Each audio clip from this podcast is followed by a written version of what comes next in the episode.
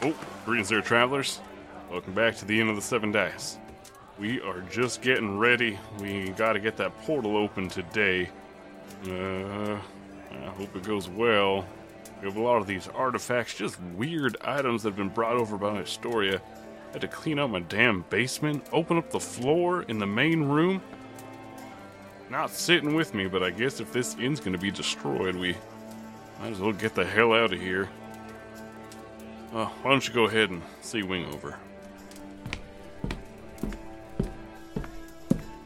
Greetings there, travellers. Welcome. It's me, Wingover Gimble, famous gnome bird and portal expert.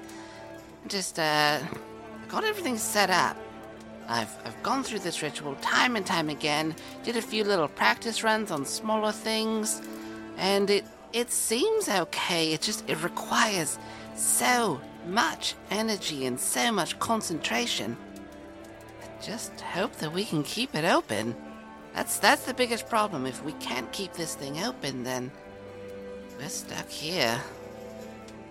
Uh, travelers, by the way, if you care to send in some fan mail, head on over to the iTunes or Podchaser. Uh, all that stuff it gives us energy, helps us out, bolsters us. But yes, uh, try to get that out of the way. Let's see here. Okay, put this here, put that there. Uh, all right, here we go. Let's let's try this out.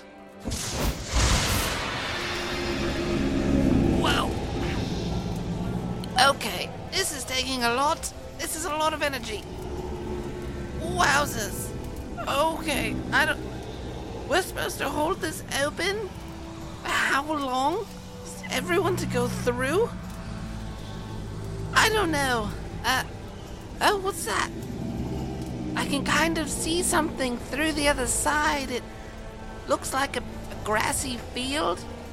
Very beautiful orange grass, sort of. Just go. It's got little, little purple flowers. That's nice. Oh, there's someone walking through. It's it is a halfling. They have a large uh, cowboy hat. They're walking through here. Co- very colorful clothing. Uh, hello. What's your name? My name. My name is Billy. Billy? Uh, okay, uh, welcome. This is what's left of Faerun and Abiatoral. Uh, where are you from?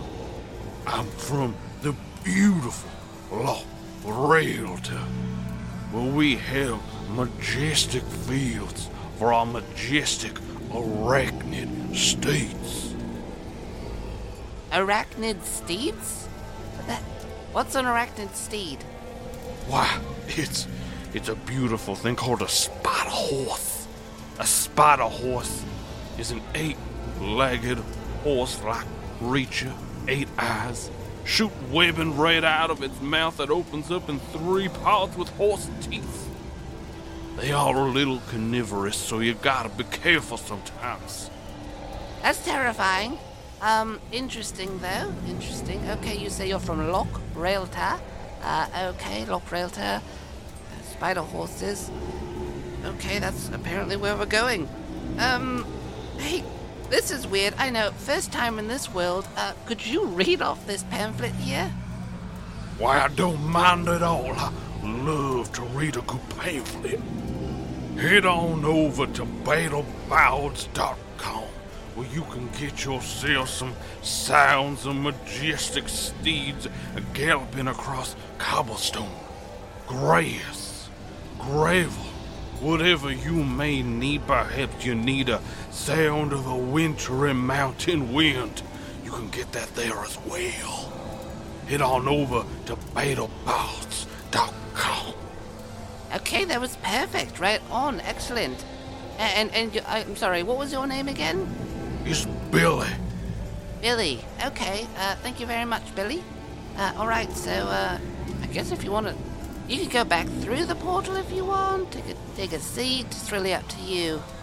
But travelers, all the soldiers have marched off from Sanctuary. They are heading onwards, and so we we are getting near the end of it. We are on the, the second last chapter of this tale. But I bring to you the war for existence. Part 1.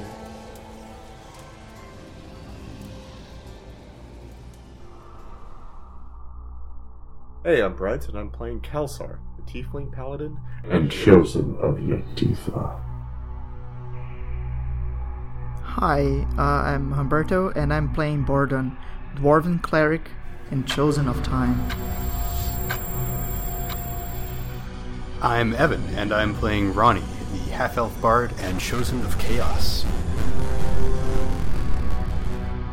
Hey, I'm Robert, and I'm playing MZ, the Githyanki Ranger. And Chosen blood. Hey, I'm Jason, and I'll be playing Draxir, the Dragonborn Artificer. And chosen of machines.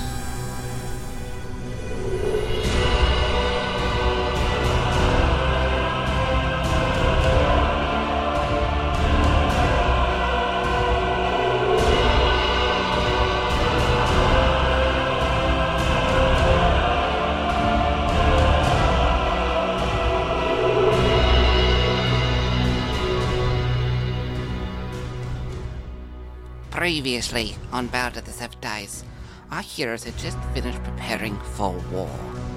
Bordon had learned more about what was going on in the Church of Dumathoin and summoned a great elemental known as Voltos, the Imploder of Worlds. After paying enough funds, they managed to secure their assistance. The party then looked into the book that Ronnie once had and found that they could summon Palgrith the Unclean.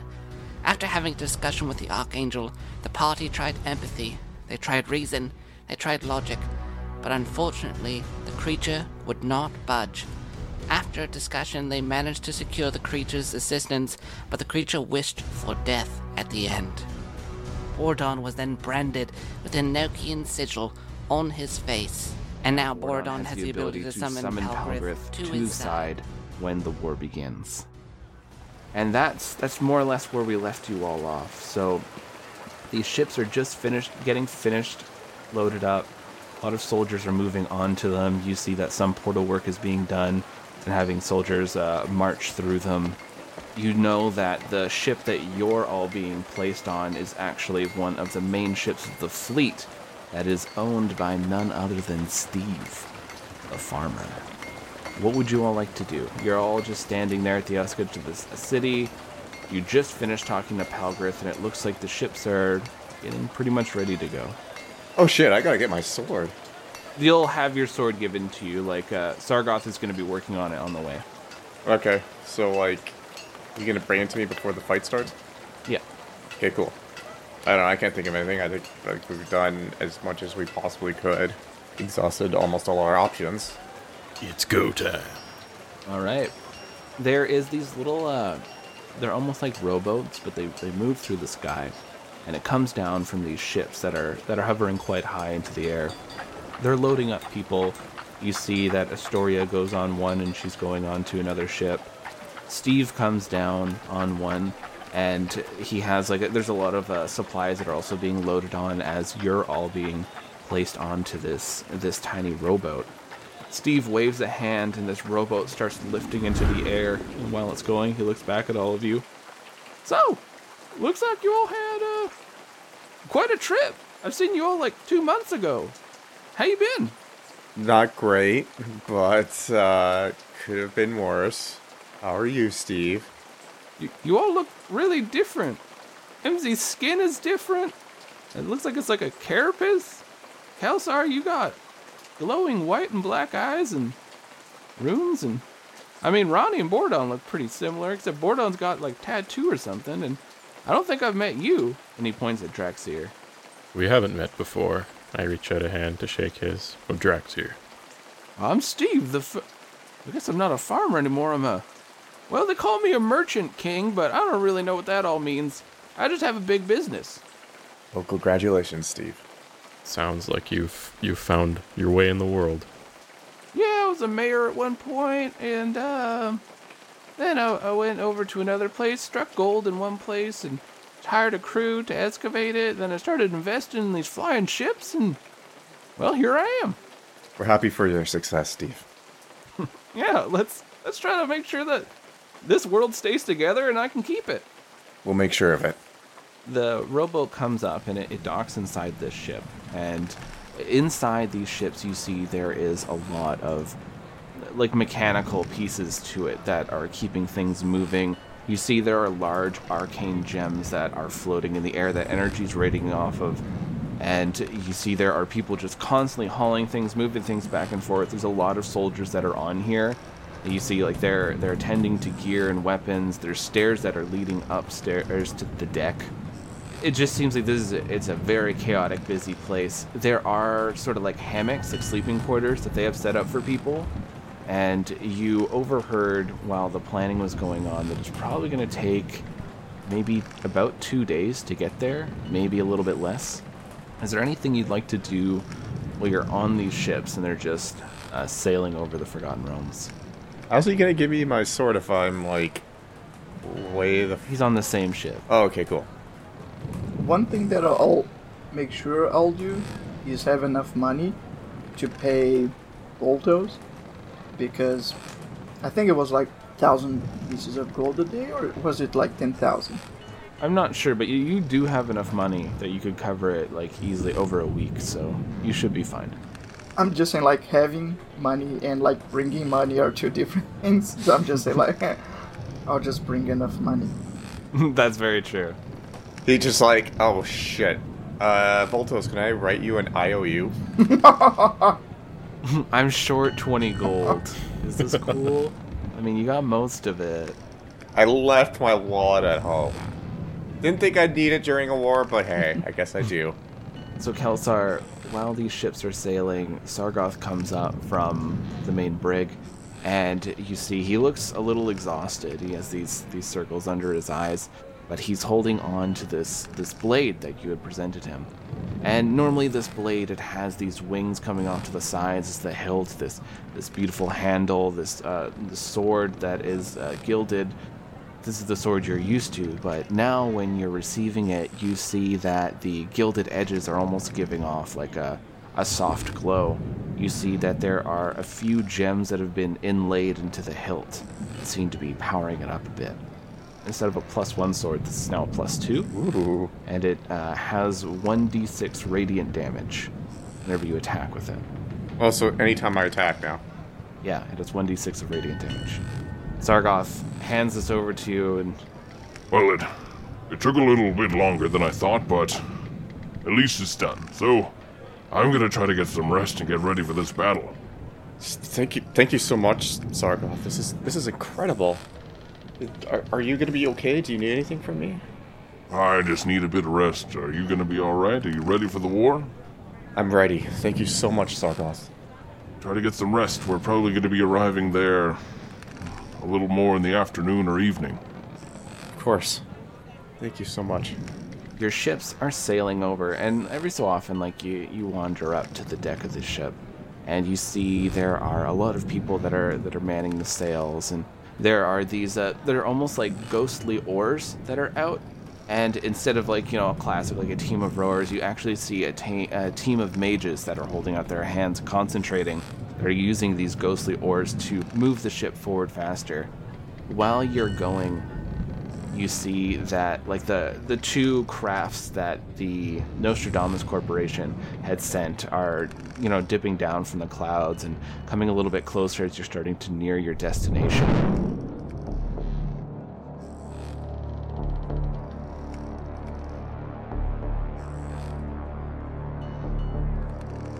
These ships are these sleek silver ships reflecting on the side of them in these block red letters. It says Nostradamus Corp you see that there are like the the windows for them are completely black. You can't see inside of them.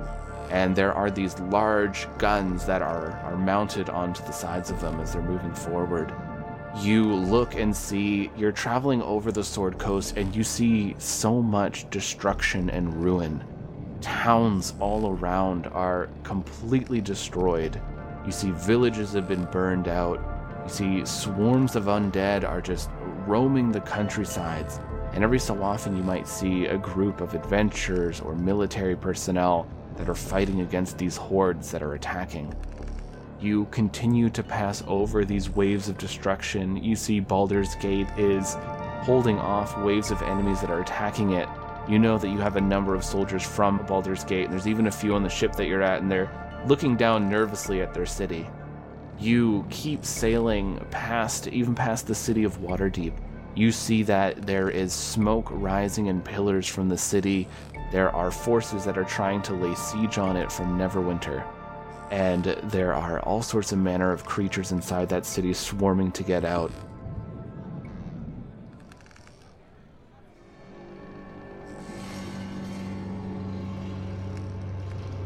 Finally at like maybe midway through the second day of traveling on these ships you finally see it in sight.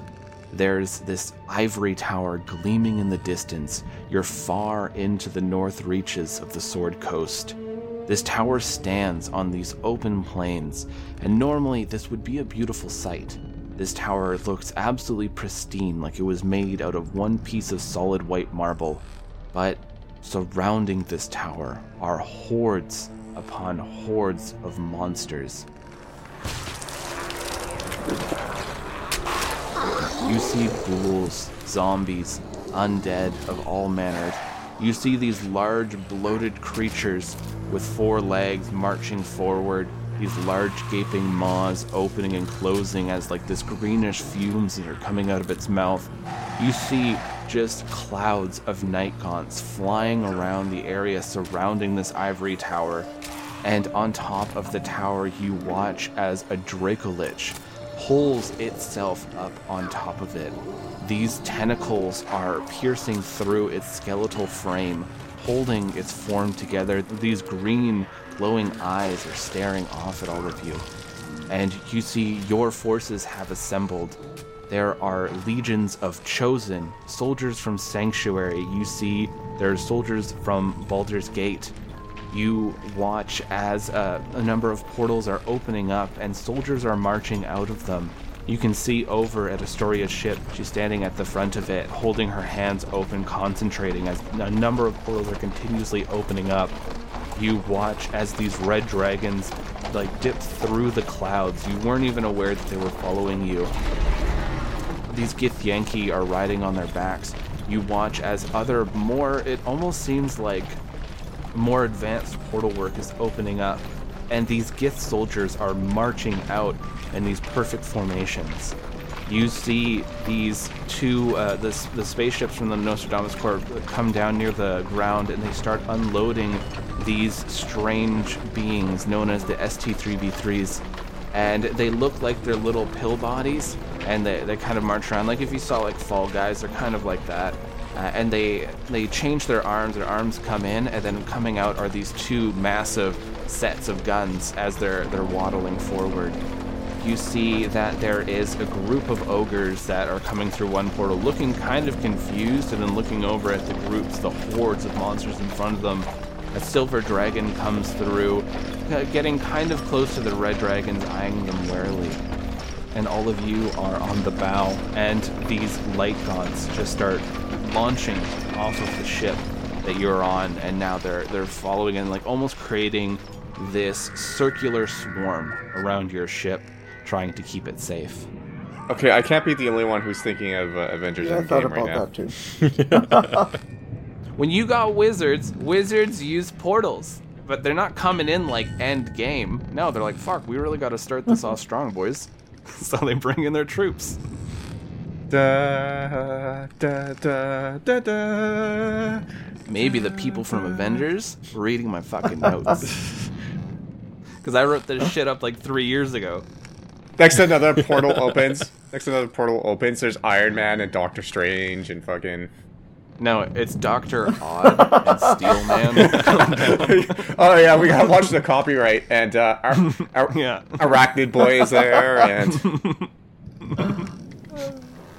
Bordon, you see these thunderclouds are starting to roll over and this lightning is arcing through it, and you know that Voltos, the imploder of dimensions, has arrived as well.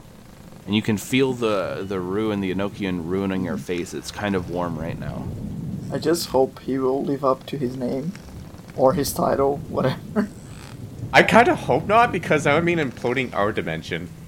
Uh, I mean, I, maybe he'll be able to tone it down You know, it's like yeah, maybe just like one of the dimension. Ch- chill, Yeah. chill, bro. One percent of implosion. yeah. we have now entered mass combat. I've wanted to do mass combat for a long time. I'm excited. For the listeners and for the players, let's go over the baseline rules. Do, do, do, do, do. Insert some light jazz. As you can see on the map, and as the people who are listening can't see on the map, we have something set up in Roll20 where basically all the forces are lined up. It's almost like a game of chess. They're lined up from one another, all these different kind of units. Oh, I watched Queen's Gambit, so I'm ready. You're set. Yeah. You know. This is Take exactly your the pills. same. Be ready. Uh, I took Yeah, like take- ten of them. I'm. You're phew, you're gonna be limitless almost to say. I already won. So there are three types of units. You have flying units, ranged, and melee. So flying is a little bit of rock paper scissors. Flying are superior to melee. Ranged are superior to flying, and melee are superior to ranged. I have a number of forces that are listed here. So the units for your forces. Now there's quite a bit here because you guys have actually managed to uh, assemble quite a few allies. For flying units, the Halrua ships, which are the flying airships you have, the dragons, both red and silver, the light gaunts, uh, the Nostradamus spaceships, and Astoria ship as well, are all considered flying units. For melee, you have the Baldur's Gate soldiers, you have the Hive, who have joined alongside the Githyanki, the Chosen, and Chenille slash Yagditha, along with their, their group of Silver Shield. They're kind of like a, a little unit. They're also considered melee.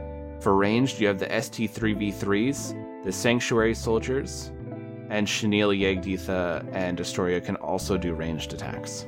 For Doram's forces, looking across the field, for flying, they have the Night Gaunts and the Dracolich. For melee, they have the Ghouls slash Corrupted and the Ringmasters. And for ranged, they have the Scourge Spewers and the Ringmaster. They have just like only a few different types of units. For basic rules, so we'll roll initiative, and what you guys can do is basically you have four units basically you can control. Uh, like you choose any random four, they could be any distance away from you, doesn't matter.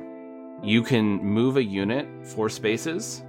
A unit cannot move after it attacks. So if like you move a unit up and attack, can't move anymore.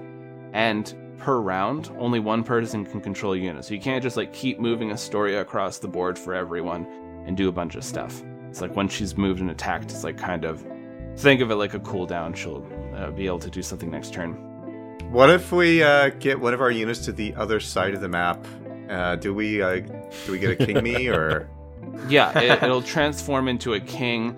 Then you take the sword of Cthulhador, and with the feather of power, you combine them, making a stronger unit. Exodia.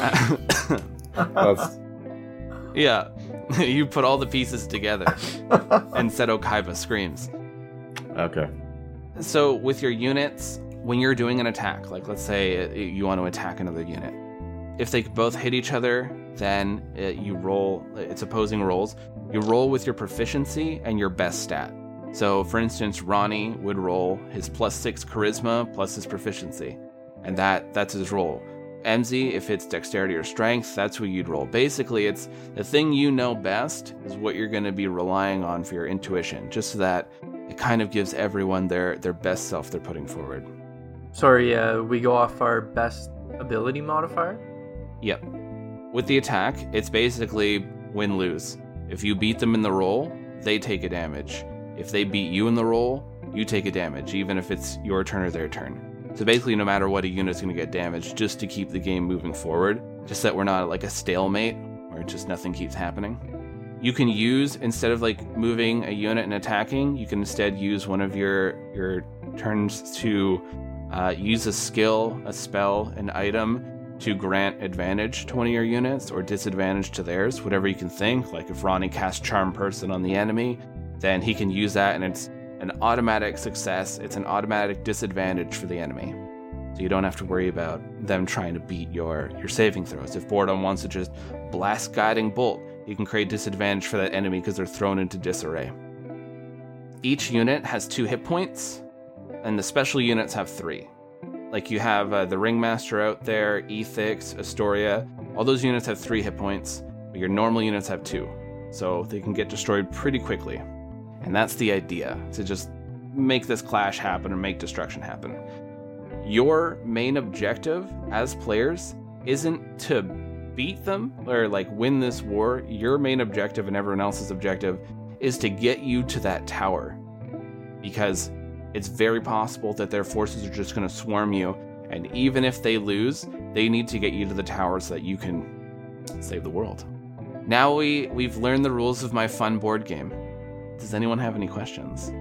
Our uh, ship, we have to move that individually to get it closer. So basically, we have to get our ship to the tower. Yep. Okay. And it can only move once, uh, once per the round. So one person would use one of their turns to move that ship forward. So it specifically has to be the ship that gets there to win, not just any unit. That's right. Okay. It has to be your ship, which is labeled as Steve's ship. Okay.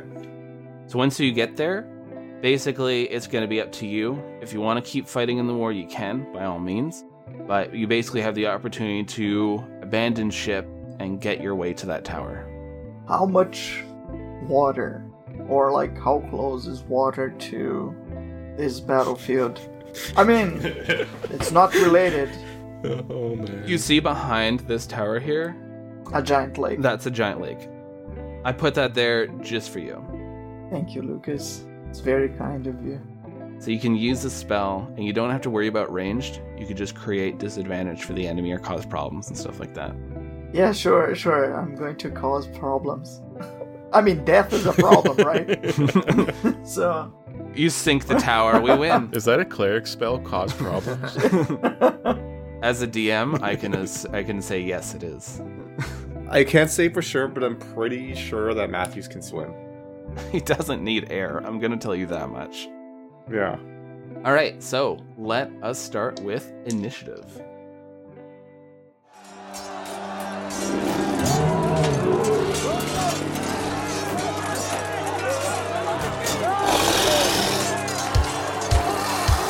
Start off with Kelsar. Ah, shit, the pressure's on me to make the first move. Yeah, so you can ask as many questions as you want. It's totally fine because this is a whole new thing we're doing. So you can move any of these units forward by four. Like it doesn't matter how far away they are. Just think of it like you have these communication stones, and you can command units to march forward and do anything you want. And remember, when you're attacking, you're attacking with your your best stat and your proficiency. Can I move diagonal? Yes. I would advise not like moving your units very far for now. Um, you know, like into the enemy. Okay, I moved one of my soldiers to the front lines here, the melee ones. Okay. I'm doing the Queen's Gambit, or the, the Sicilian defense. So you can remember, you can move four units in total. So you moved one of the Baldur's Gate soldiers uh, forward. I'm going to move this red dragon here. Move that here. Okay. Um, then get the other Baldur's Gate unit. Move that to the front lines. Move this robot here up two squares to the front.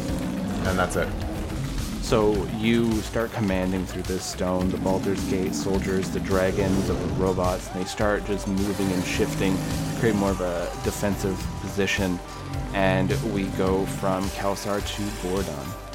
I want to use control water, and I want to overflow that that lake. Okay. Of course, towards you know like the enemy and So you start casting this spell, reaching out, and you feel a bit stronger of a divine connection. You're assuming that it's because your god is so close that that's what's causing this, and you start pulling this water towards you. You watch as this this divine might is pouring through you.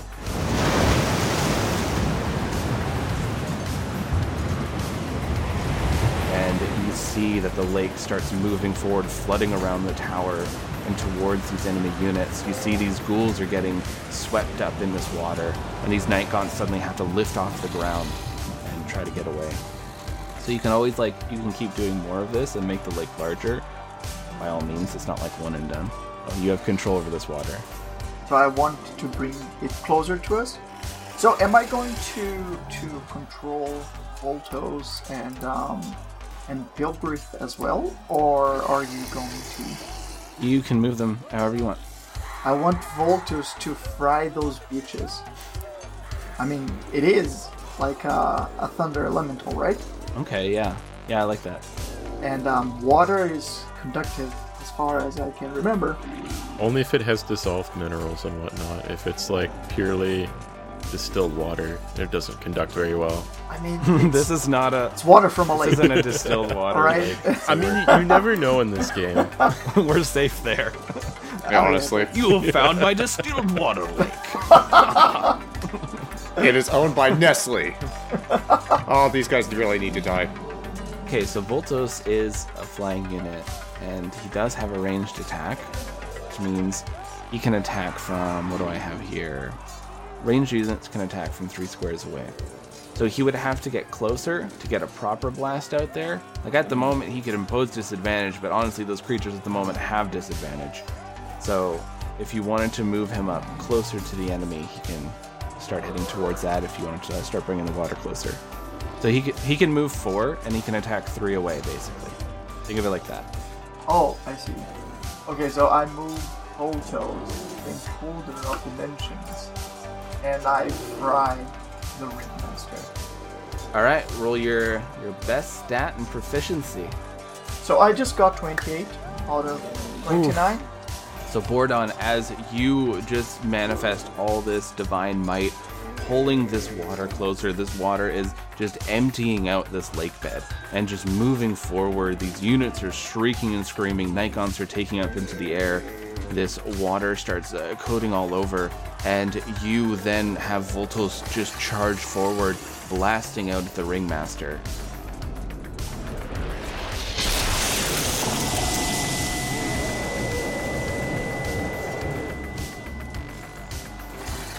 I'll say so right now this school, this school, and then the the four night gaunts all have disadvantage while they're in that area, and if anyone else moves in that area, they'll have disadvantage because that water is just electrically uh, charged right now. Uh, so then we go from Bordon to the Monstars. This is gonna be a lot of stuff moving. These units just charge forward. There's this massive wave. They just start swinging and clawing. You watch as these forces fly forward. These ghouls are slamming into the chosen. There, one of them just runs forward, attacking the ST3V3s. This unit of ghouls. These other ones are coming up, attacking Baldur's Gate. One tries to attack Palgrith the Unclean, and they are like, there is this this massive wings and eyes, and these ghouls rush forward towards him. This divine energy just blasts out.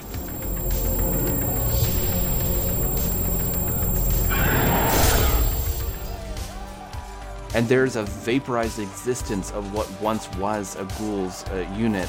You watch as these creatures are just being wiped out. There is uh, the group of ogres start swinging. They're damaging the ones in front of them. You watch as uh, some of the chosen units are actually getting hit, heavily damaged, and they're just like it's just swipe after swipe. These units are all attacking one another, and the forces are starting to get injured and you see a lot of the units are starting to swarm towards the tower, almost like preemptively assuming that this is where you're going to be going. And now uh, it goes from there go to MZ. So MZ, you now have control over four units, or you can of course use skills. Can troops move through other troops, including enemy troops? Just friendly troops. Just friendly troops? Yeah. Does moving troops past enemy troops provoke attacks of opportunity? It's more like it's, it's like a barrier. Think of it like each of these troops. It's like got like 40 or 50 people, and then there's like 40 or 50 opposing people that like you're trying to push through. Okay. I moved a group of red dragons towards uh, the enemy, and I moved a group of of the hive towards uh, the enemy. So we'll start with that. So the red dragon, 17, 18, 19, 20 on the dice. So they got 12. So the red dragons just swoop in, breathing flames. These ghouls are just getting burned.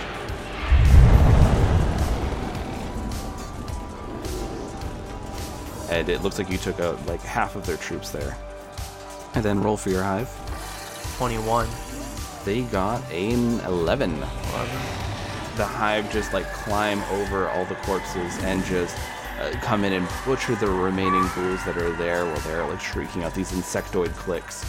I'm going to move a group of the chosen up right here, right beside the enemy, and they will attack this group of troops right here. Yeah, 12. I got a 16. These ghouls, like the, the chosen, try to march forward, and these chosen were already uh, injured as uh, they were fighting the ghouls beforehand, and they try to march forward, try uh, try to take out this injured group of ghouls, but they end up getting slain. You watch as the chosen are just ripped apart mercilessly. Some of them are starting to transform into corrupted, and they just get crushed and torn apart, and it is just this pile of gore as there are ghouls and chosen soldiers everywhere. I'm gonna move this uh, Alrua ship up. Okay, yeah. I'll move it up four. Oh, good. So you roll with advantage. They'll attack uh, that one right there. 22.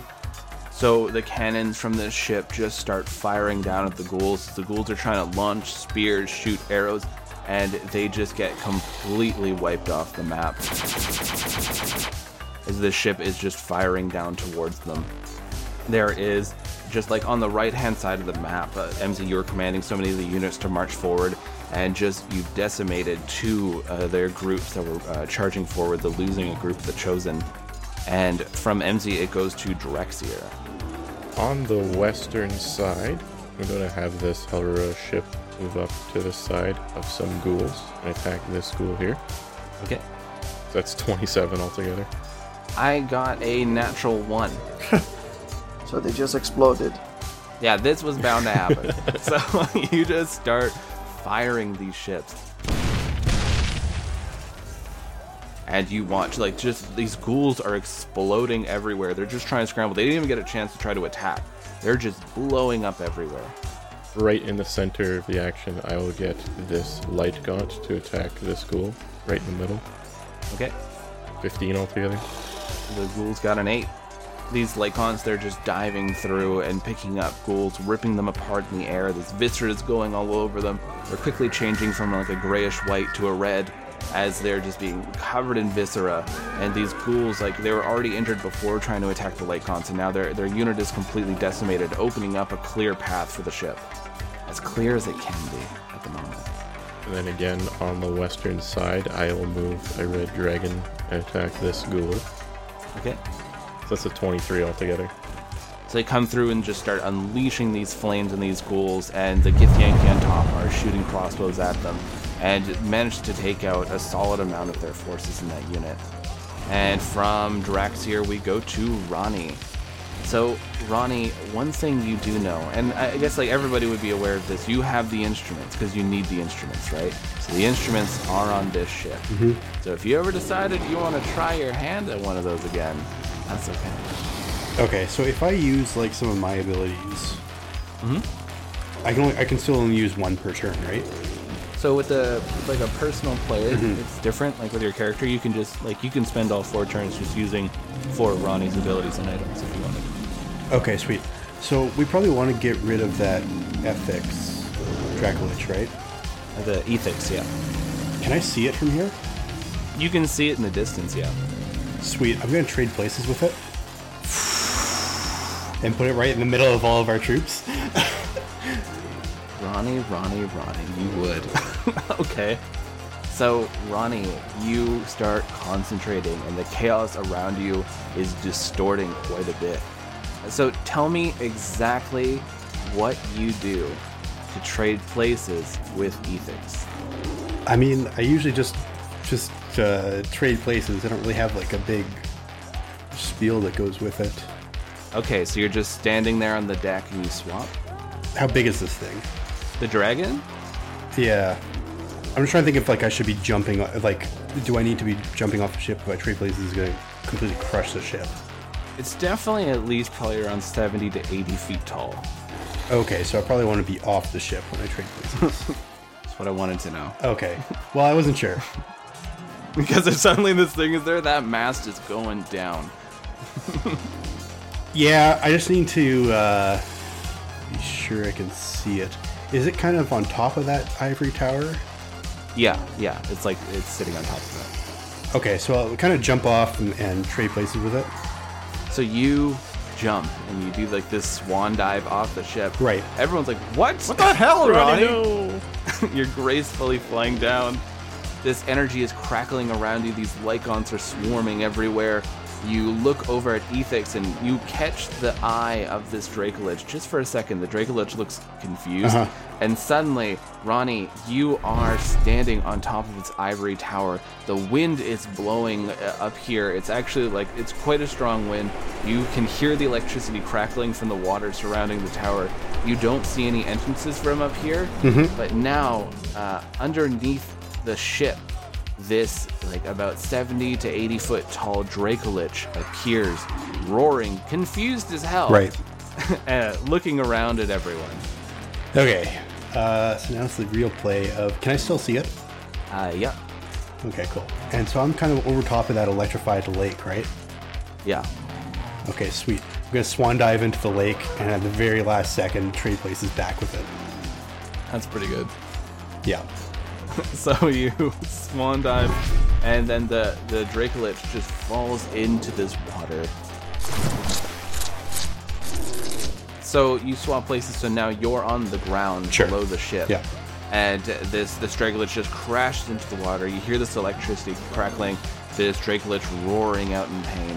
And I'll give it I'll give it one damage for that because that was pretty creative. And so now you're you're standing down, looking at the bottom of the ship. These Nikons are swarming everywhere. There's a, a number of units that are starting to march past you towards the incoming forces. So you still have two actions left, surprisingly. I guess I should have attacked it first before I threw it in the water, but I don't know if anything would have actually damaged it or not. It's possible. Next up, let's. Okay, I'll just move up slowly, I guess, for the other two. So you send messages to Palgrith and uh, soldiers from the Chosen to march forward. Palgrith rips across this land, starting towards these Nightgons and these strange scourge spewers. And the soldier army starts marching towards the ringmaster and little units that it has around it. Uh, you start hearing like the, this crackling like you, you guys can hear like communications between soldiers are coming through this some people screaming like explosions like a lot of sounds are happening around all these sounds are happening, and then it goes uh, from all these creatures to we start off with Kelsar. So Kelsar, now these these units are all moved around. Fresh turn, everything can attack again, everything can move. You see Ethix is just flailing around in this electrified pool. I have a question. Ethix is still in the water, right? That's right. And Ethix is considered undead, right? That's right. Could I use my holy energy to kind of like purify the water, to make it into like holy water, kind of like burn them? That's real fucking good. Yeah, I like that. like Um, so you it? don't act, yeah, you don't actually have a spell for this, right? You just want to use like your abilities, your chosen Yes. ability. Like consecrate it. Sure. Let's just do a roll for this then. So roll with your highest stat and your proficiency. We'll see how well you do. 26 total. Okay. You beat them just by one. Nice. So you unleash this holy energy. This radiant power is flowing through. You watch as the ghouls that were inside there start burning. This, this sizzling sound could be heard popping from them. And Ethix roars out in pain. This Dracolich, it looks pretty heavily wounded as it's now looking enraged and you see uh, some of the ghouls on the side are starting to like they now like this one here has disadvantage. The night gods have disadvantage as they're flying over this. Basically giant body of holy water that you have now created. I can only do my abilities once per turn, right? Or can I do it two, twice? you could do something else like i mean ronnie ronnie teleported twice. I want to like concentrate like a ball of uh, holy energy in my hand and throw it towards the ringmaster to like make it into a flashbang. if you're gonna be doing like an attack Yeah. then you'll have to be closer uh, if you're gonna just try to impose disadvantage or something then you you can do that from where you're at Oh, that's what I want to do. Impose disadvantage. Yeah. Okay. You pile up this energy and fire it off. Ha! This flash of light. It passes right through Voltos and Eh, hitting towards the ringmaster, just blinding it as it's roaring back.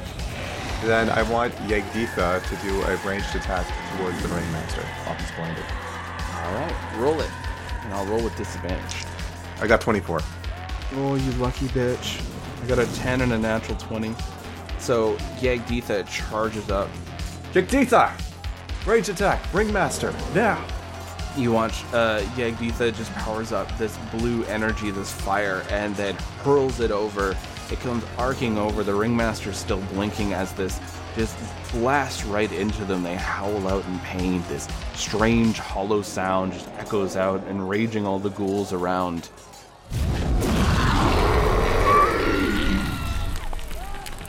I'm going to have the red dragon on the left hand corner, left hand side, attack the ghoul to the left of it. Okay. So you roll with advantage since the flying gets melee. I got 19. That does it. Nice. Because, like, the first roll I got was a natural one. I was like, shit. So these ghouls have already been damaged, and these this red dragon just once again comes down because it had attacked these ones before and just finishes off the ghouls that are there as they're trying to fight back and fire at them. And uh, then Kelsar, like you're you're commanding these things around. This this energy is like you feel the pull as you're you're keeping this holy water going, and it goes to Borodon. You know what's funny? I was gonna heat up the water to like a boiling point and boil them alive, oh. but I remembered that I didn't have Yagditha powers anymore, so I was like, oh, wait a second. Yeah, now you're the holy boy. Yeah. I keep bringing the water closer. Okay. You're just gonna drown the entire planet. Can I make it wider? There's only so much water, so if you make it wider, it'll just be shorter. Can I move it forward and then make it wider? Yeah, so this will be two moves. So, uh, Umberto's a waterbender now. This is Humberto playing with the sliders of Cyberpunk right now. So that's three moves that you could do, pulling this holy electrified water closer. It's Crusader influenced water. And you see these ghouls are starting to burn up, shrieking. You see the, a couple that are in the real thick of it are, you see they're taking some damage, whereas other ones along the edge are being made just like with disadvantage on them. So I, I just want Voltos to, to kill the ringmaster. Okay, so I got 27. I got 15. So Voltos goes in to attack the ringmaster, and the ringmaster is just swiping furiously. You see the ringmaster is probably on their last legs. They're looking pretty rough. And then Voltos had been harmed previously when the ringmaster charged up. And now they they both look like they're they're pretty heavily damaged as they're fighting one another. And it just looks like they're they're almost at like kind of a stalemate while they're they're staggering and then it goes to the Monstars. So, see, move 16 units. So the Ringmaster is going to try to kill Voltos. Roll against me and Birdie. I mean, if he dies now, I'm not doing anything. So 17. It's fine, I got a one. Uh, so the Ringmaster blindly charges forward, and Voltos, like almost anticipating this move, like opens up. And then the Ringmaster looks around shocked, and it all just comes in imploding on him. You just see this explosion.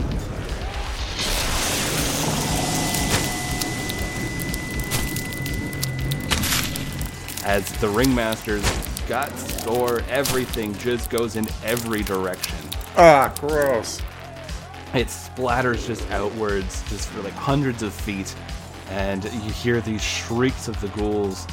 And you see the ghouls are now marching forward on the western front. Let's roll some attacks. So you watch as a group of hive start marching towards these ghouls, and the ghouls just rush forward, going like dipping near the ship, and just start ripping them apart. These hive members, like it, it didn't even seem like they had a chance. These chosen that were in front of another group of ghouls just start getting swarmed by them. They seem like they're almost uh, hit into this fervorous state, whereas they're infuriated that the ringmaster had been destroyed. These other ghouls start heading towards an ST3v3, and they go to attack, and they just get lit up. There's these bullet holes all in them. And these creatures, these giant scourge spewers, start spewing towards this dragon. You watch as the dragon's dodging, dipping, diving, all the dodgeball stuff you're supposed to do. And it gets hit with one of these uh, acidic bombs that hits into it, but it manages to shoot off some flame breath and catch one of the scourge spewers, and it looks like it's starting to light on fire. You see uh, in the middle, these ghouls are trying to quickly rush out of this holy water that has been created by Kelsar and Borodon. And so they're they're trying to swarm towards the Chosen in the front and Palgrith. So you watch as Palgrith, he's getting swarmed on two sides, and just these holy angelic blades are swinging down, and these ghouls are being vaporized around him.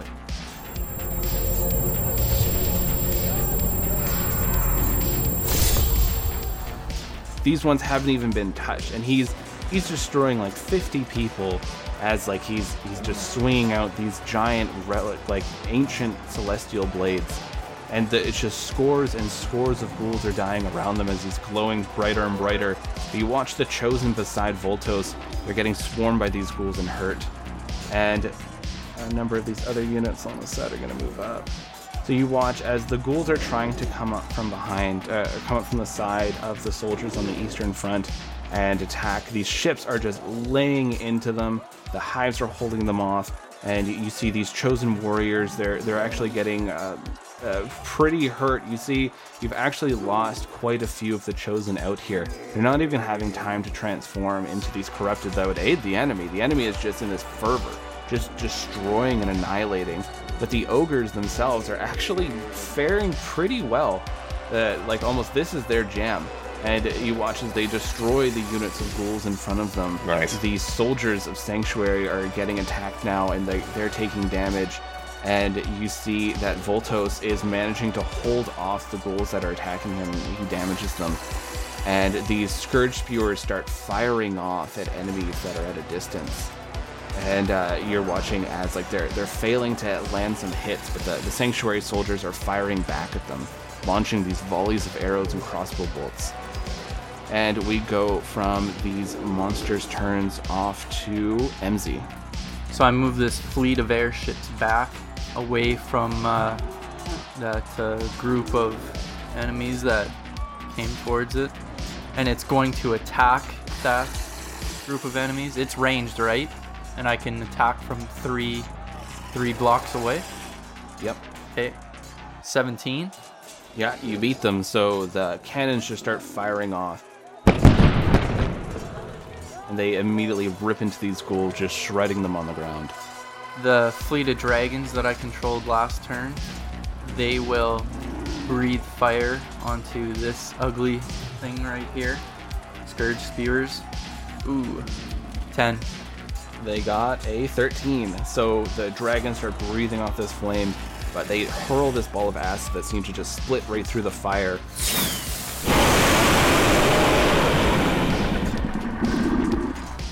Hits right into the dragons. They're roaring. Some of the Githyanki are falling off them, just covered in acid, screaming. Okay. And then uh, this group of the hive is going to move up towards them. Okay. So you'll roll with advantage. 19 on my first one. So they just start moving forward, and the Scourge Spears, they're so distracted by the dragons, these hives just start ripping into them. You see spears, swords, everything slamming into these large four legged creatures. They bellow out. The sanctuary soldiers are going to go one, two, three, and attack uh, attack that group of enemies. Okay. 17. You got them. So they start firing off these arrows, and just like what little ghouls were left in that unit, they just bring them down. But like you're really clearing out this, uh, this eastern front as you're you're commanding these troops along, kind of like forcing the units more towards the middle. Okay, nice. These sanctuary soldiers, uh, you're talking about arrows. Are they uh, are they ranged or are they melee? They're ranged. Okay, okay. Just so I can play them better.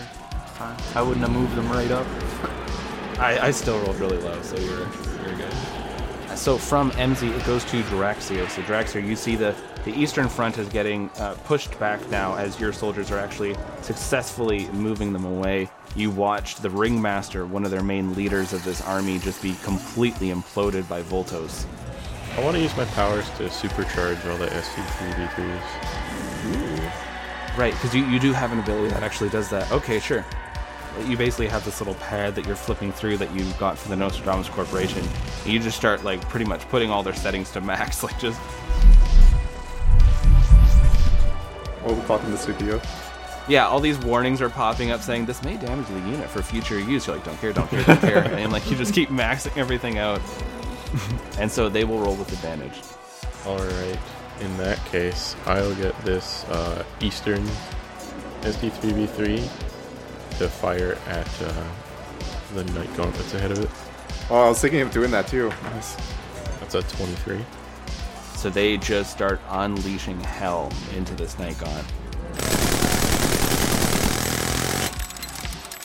Looks like they're pretty heavily damaged. You're watching as night gaunts are just falling from the sky. As these ST3V3s all have like these digital smiley faces on them as these guns are just firing off.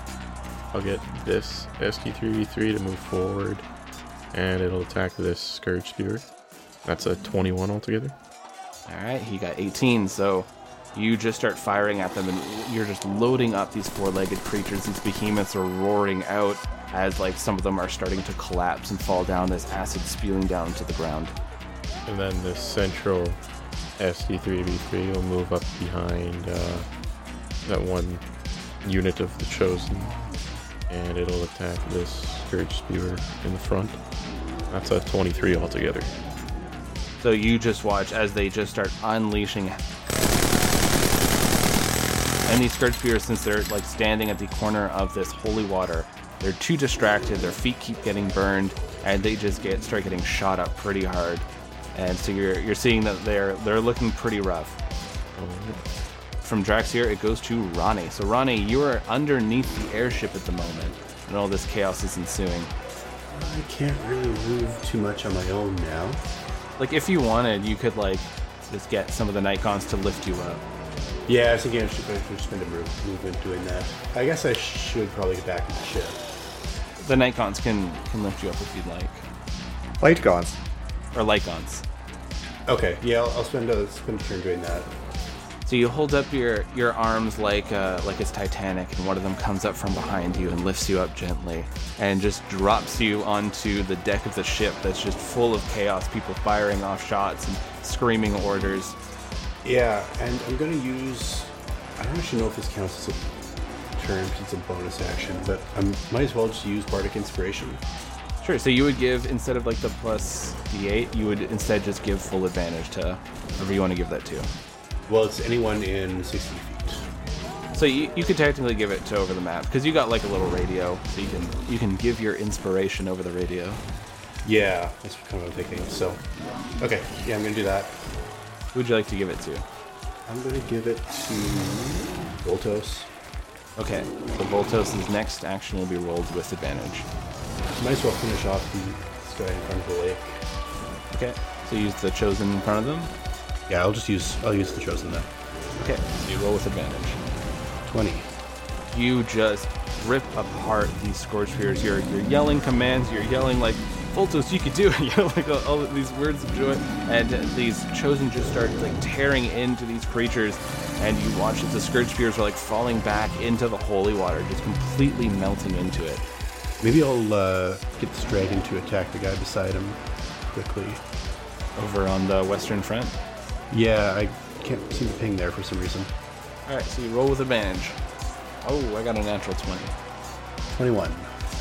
So your dragons come swooping in to try to wipe out the these ghouls, this new unit that's moved in, and they're almost anticipating the dragon coming in as the dragons wiped out a few of their kind, and they jump on, just start hacking into the dragons, and you watch as this group of red dragons just like falls to the ground, and the ghouls are just tearing them apart.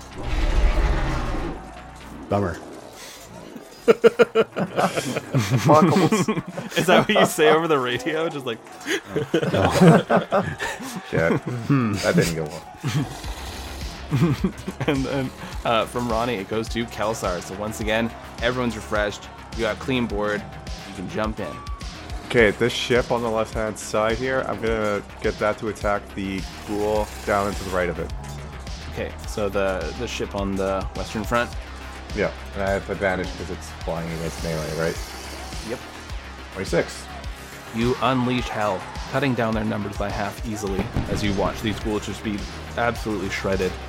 And so now it's starting to look like, uh, thankfully, due to the water, there's actually starting to be somewhat of a path cleared out uh, towards this ivory tower as you watch as the night gaunts are starting to swarm.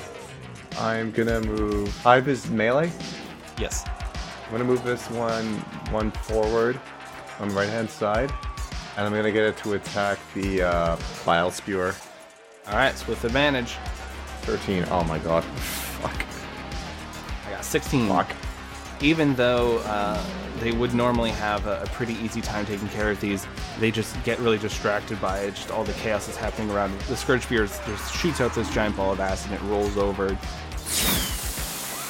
melting a number of the hive that are running towards it, and they're shrieking out in pain, and they don't manage to harm the Scourge Spewer. This airship on the right hand side, I'm gonna get to attack the uh, ghoul beside uh, in front of the Steve. This ST Okay. 3V whatever. Natural 20. Oh shit, you just blast them out. Boom, bitch. They were in front of these ST-3V3s getting ready to try to scrap them, and the cannons just fire off from the ship, and ghouls go everywhere. And the ST-3V3s just have like little smiley faces, and they're bouncing forward. Nice. Flying has a range of three, right? no, flying and melee are, are just up close and personal. Okay. There's this hive on the right hand side, like the very far right, beside the Scourge Yep. Spear. I'm gonna get him to attack. Okay, roll with advantage. I 12. 21. So they just rip apart these scourge spewers. Their bodies are falling down, acid pooling out, in the hive are quickly getting out of the way. And from Kelsar, it goes to Bordon.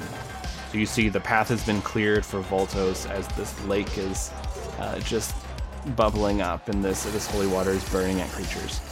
Can I heal Voltos? Can, can I heal creatures? Because I have like cure, um, sorry, mass cure wounds. I, I'd say you have to be three squares away from them. So if you want to move the ship up, you could could heal. Okay, so what I want to do is I want to cast haste on the ship. Okay. So what happens when I cast haste? What or what would happen? If you cast haste on the ship, I will let the ship move six instead of four. I am just like talking to, asking you know, like the group Oh, okay. If Yeah. I should start moving the ship because like we're basically holding our ground, you know. I mean, yeah, you could move the ship. It's like you have almost a clear path, and you have a lot of units that could that could cause some damage. Okay. So what I do is I cast um, haste.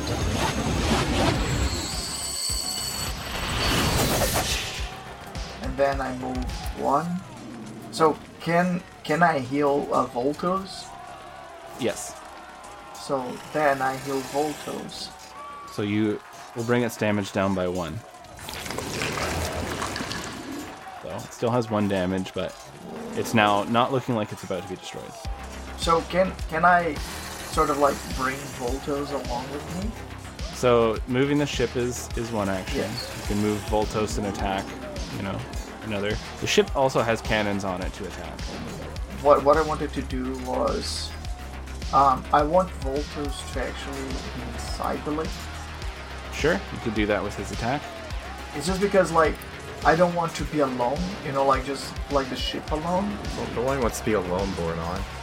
Yeah, there's a whole Bee Gees song about it. Uh, okay, we'll do this first. You move Voltos into the lake. Roll an attack with advantage with Voltos. Twenty-six. So you watch as Voltos dips into this lake. This lightning starts arcing up at these night gaunts. You're watching as these night gaunts now they're they're all taking damage. Like any any of the night gaunts within the area have now been partially electrocuted. You're watching night gaunts fall from the sky as uh, their defenses around the tower are quickly getting weakened, and a lot of the creatures are looking very concerned. It's like they they see their allies are being harmed so much, and the ship starts moving forward, and you have these weakened night gaunts in front of you. Uh, so let's see, you did Voltos, you healed, you cast haste. So technically, you move the ship. The ship can still attack. Okay, cool. Could I just make Voltos to like discharge again? Voltos already acted, so like when Voltos went into the lake and like charged up the lake and electrocuted it, that harmed uh, five of the night gaunt units. So I'm just going to fire a cannon in front of. Uh, The ship at the night gaunts. yeah, exactly. I got like 14. So you fire off at these night gaunts and they just get pelted with these hits. And you just see they're falling from the sky, landing in this electrified super holy water lake attack that is super effective on them. They're just frying, sizzling, melting. This clear path has been made to the tower as uh, the creatures are all panicking. And then it goes to their attacks. So you see these night gaunts are moving forward, and they're going to be attacking with disadvantage because of the lake. Who wants to roll for the ship? Someone else can roll for it. I'll roll. So roll twice because you're it's two different attacks. 27 and a 25. So these night gaunts just start sailing towards the ship, trying to attack it, and uh, all the ship's cannons are firing off. Steve really invested in these ship cannons because he would be on the ship. so you just watch as like they're they're firing off, and these night gaunts are just falling out of the sky as they're they're electrified. This holy energy is making them nauseated.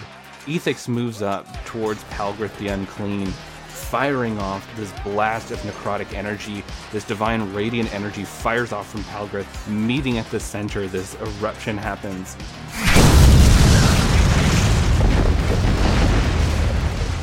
Oh my god, is it a beam struggle? Yeah, so Kelsar. Yes! yeah, because you love these kind of things. This is your anime moment. Uh, why don't you go ahead and roll with Palgrith? It's regular attack. I got 14. All right, I got a 14 as well, so let's roll again because they can't be tied. This is a classic anime moment. They get tied in the center, and the- Oh no! what'd you do? Oh no! Did you get a one? Yeah. And I got a 20. Oh my god, you got a 1, I got a 20. So Ethix just charges up this blast. This blast radiates towards Palgrith. Palgrith was caught off guard because there's so many ghouls around them that they're having to slay. And this this energy just erupts into Palgrith.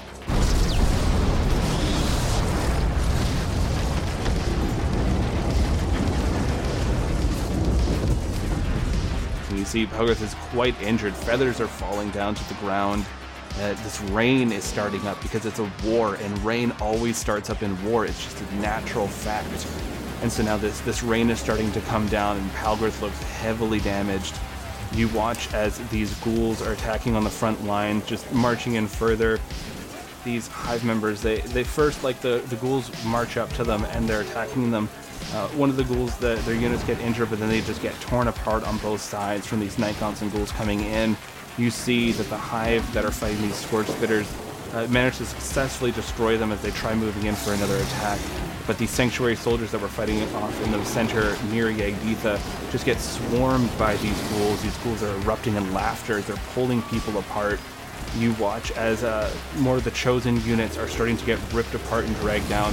There's only one unit of the chosens left. Almost all of the chosen have died in this fight.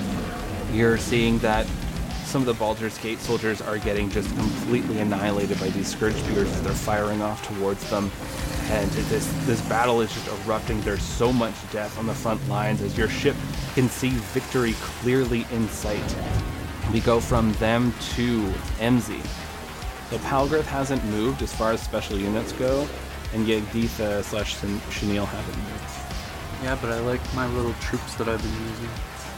They're working for me right now. They're working for me right now. okay, I'm gonna move this dragon. The dragons will attack this group right here. Ghouls. The ghouls. Okay. 16. These dragons fire off this fiery breath. You watch as like half of the ghouls are wiped out, and uh, they're they're flying overhead of these Baldur's Gate units. And then I will move this fleet of ships right here, Yep. And they will attack Night Gaunt right here. This pack of Night Gaunts. Okay. 14. I got a one. So these, of course, this is when all of my attacks are going off. All my ones. I'm getting out of the way for Matthews. So these night gaunts just get fired into. They get completely just annihilated. They're dropping out of the sky, falling down onto the ground as these ship cannons are firing off. Okay. With uh, this group of archers, they will attack this group of ghouls. Okay. Five. You're firing off these arrows, and the ghouls are just like picking up spears, launching them back, and like launching uh, back arrows that are being shot at them. And you watch as like just a number of these archers are getting hit and dying. Uh, they're they're still there, but like a, a number of their forces have been slain. How, how did you get a five? I rolled a two. Yeah, what did you roll? Because you would add your your proficiency. Yeah, So your proficiency is four, so that bring up to a six. Then your best Oh. uh, ability bonus is what? I've just been adding my ability bonuses. I should have been rolling higher this Oh. whole time. Fuck. God damn it, dude. because like five is. I've just been adding. I've just been adding my best ability to everything. I probably haven't missed anything yet. Then, truthfully, fuck. So uh, Idiot. you still would have failed that roll because they had like a 16, but you, uh, yeah, just remember that for next time. So, With this other airship, I'll attack uh, that group up there. all right, roll with advantage. Uh, 19 on the dice plus seven. Yeah, no, they, so you just fire into them, wiping out like half of the the ghouls in that unit. And so, MD, you're commanding the eastern front. You're managing to hold the line fairly well as it goes to Draxier. So this uh, ST3v3 in the middle is going to fire an Ethix. Yep. Oh, there's a nat 20 on one of those days. So you just uh, command these units. They turn towards this Dracolich, who looks exhausted just having done this damage to Palgrith, and they just start firing. And the Dracolich is ripped apart in the sky. There's energy radiating out from its necrotic blast, and you feel like the ship rocking a little bit. It's fine, it didn't get damaged. But this ST3v3 is just smiling and then turning back forward. Some would call these strategies unethical. Uh, well, at least now he won't be a problem when we get into the Ivory Tower.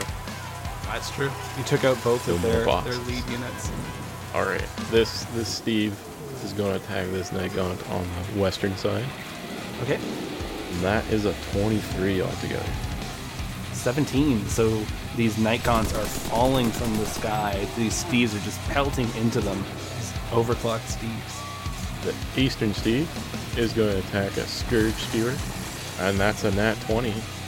Ah, These Scourge Spewers are just ripped apart. These ST3v3s are holding up, trading, uh, you know, Albedo services for them. It seems like it was a, a great move in this war.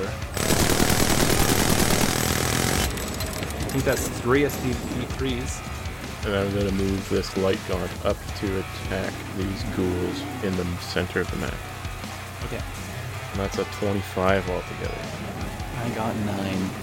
So those ghouls, uh, half of their units are just ripped apart. And Draxier, like you're you're issuing out these commands. The ship's getting closer. Ronnie, it is your go. The goal is in sight.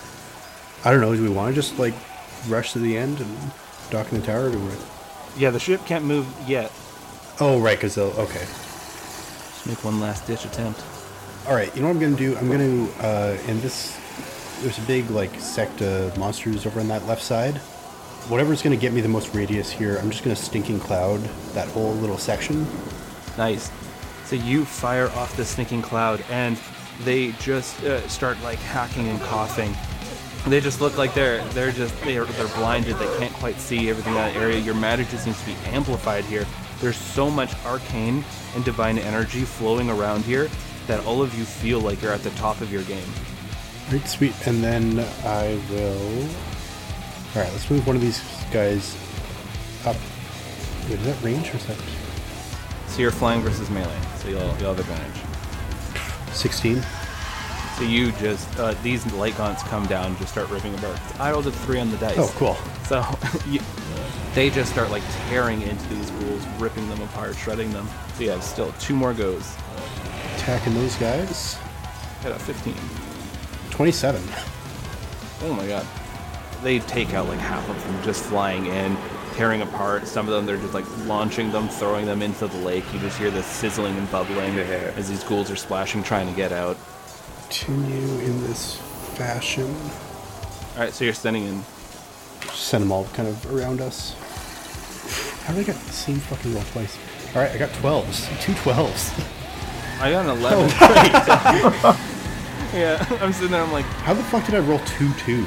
Oh. That's Yeah. impressive. so you, Ronnie, you're just commanding these light gaunts, and they're all just swarming forward, ripping apart these ghouls, and just like pieces of them are going flying everywhere as these light gaunts are quickly becoming red gaunts. And Boo. it goes from you're commanding to Kelsar. So Kelsar, you have the home stretch. Steve, Yeah. forward to the tower. oh god and he just like pushes forward on something uh, one of these levers and you see the whole airship is just lurching forward this lightning is arcing around you from this body of water that has been moved out of the lake bed. This holy energy is coursing all around. These creatures are shrieking trying to get at you. You bring the ship forward and like you all are able to just like hop into this little rowboat. These explosions are happening. The cannons are firing off the ship keeping these creatures at bay as you land near the edge of this new Lake Kelsar Bordon. Calrodon. as you get to the base of this massive tower, this tower looks like it, it's absolutely perfect. There's no faults in it. There's not even a doorway as you're looking like, how the fuck are we supposed to get in this? And you watch as this light appears, creating this door. And Bordon, you feel this connection on your cheek as you look back, and Palgrith is opening his tower to let you all in. Oh. You all like look back and you're just like fuck it as like these explosions are happening your ears are ringing you rush into the tower as the door seals behind you becoming completely eerily quiet. And you hear finally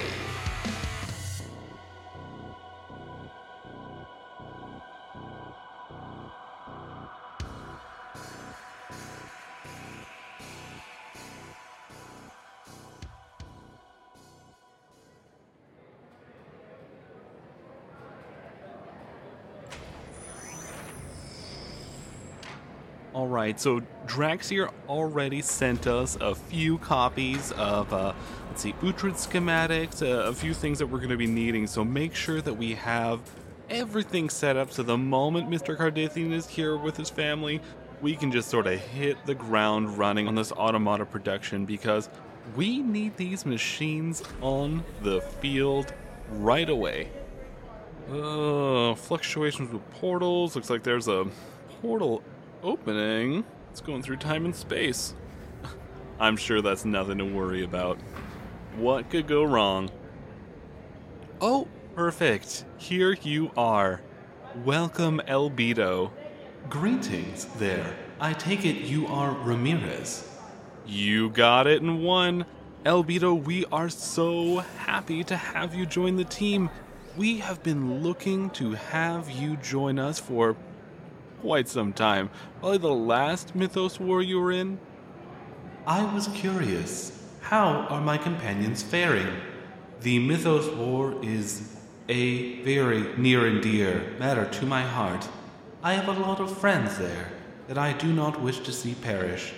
Well, from what I'm understanding, they're already at war. Everything is clashing, but our ST3v3s are on the field and ripping up ghouls, so don't worry. Everything's gonna be a okay. But Albedo, I see here you are a knowledgeable historian, so we are actually gonna get you to start combing through these books here. Oh, you already have some work ready for me. Perfect. What are these books about? Oh, nothing much, nothing much. We are just looking at designing a new system. See, the goal is we want to know can we create a sort of cyberspace system that we can send people into, but use it to infiltrate worlds in other dimensions? So if you could just kind of Get your noodle on that. That would be perfect. Thank you so much.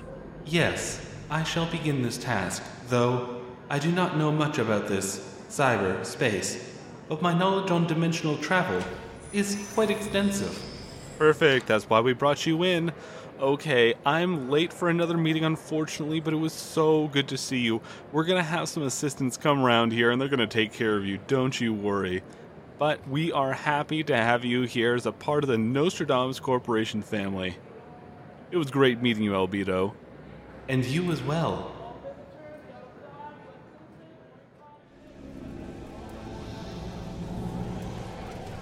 Well, travelers, it looks like we managed to make it to the tower. That's pretty good. Happy to hear that. That this portal is taking a lot of energy from me, so gonna have to make this one quick. Head on over to our Patreon. Lots of rad stuff there. It's like a dollar. Helps us pay for everything. Shit's expensive. Hop on over to the iTunes, Podchaser, Spotify. Leave those five stars. Helps us a lot. Helps rise us up in the ranks. The algorithm's cruel. You wanna do some good? Head on over there. Helps us a lot. You can message us, follow us along. Twitter, Facebook, Instagram. We got Battle of the Seven Dice there. and All places. Alright, travelers. I'm gonna get back to work. I bid you all adieu.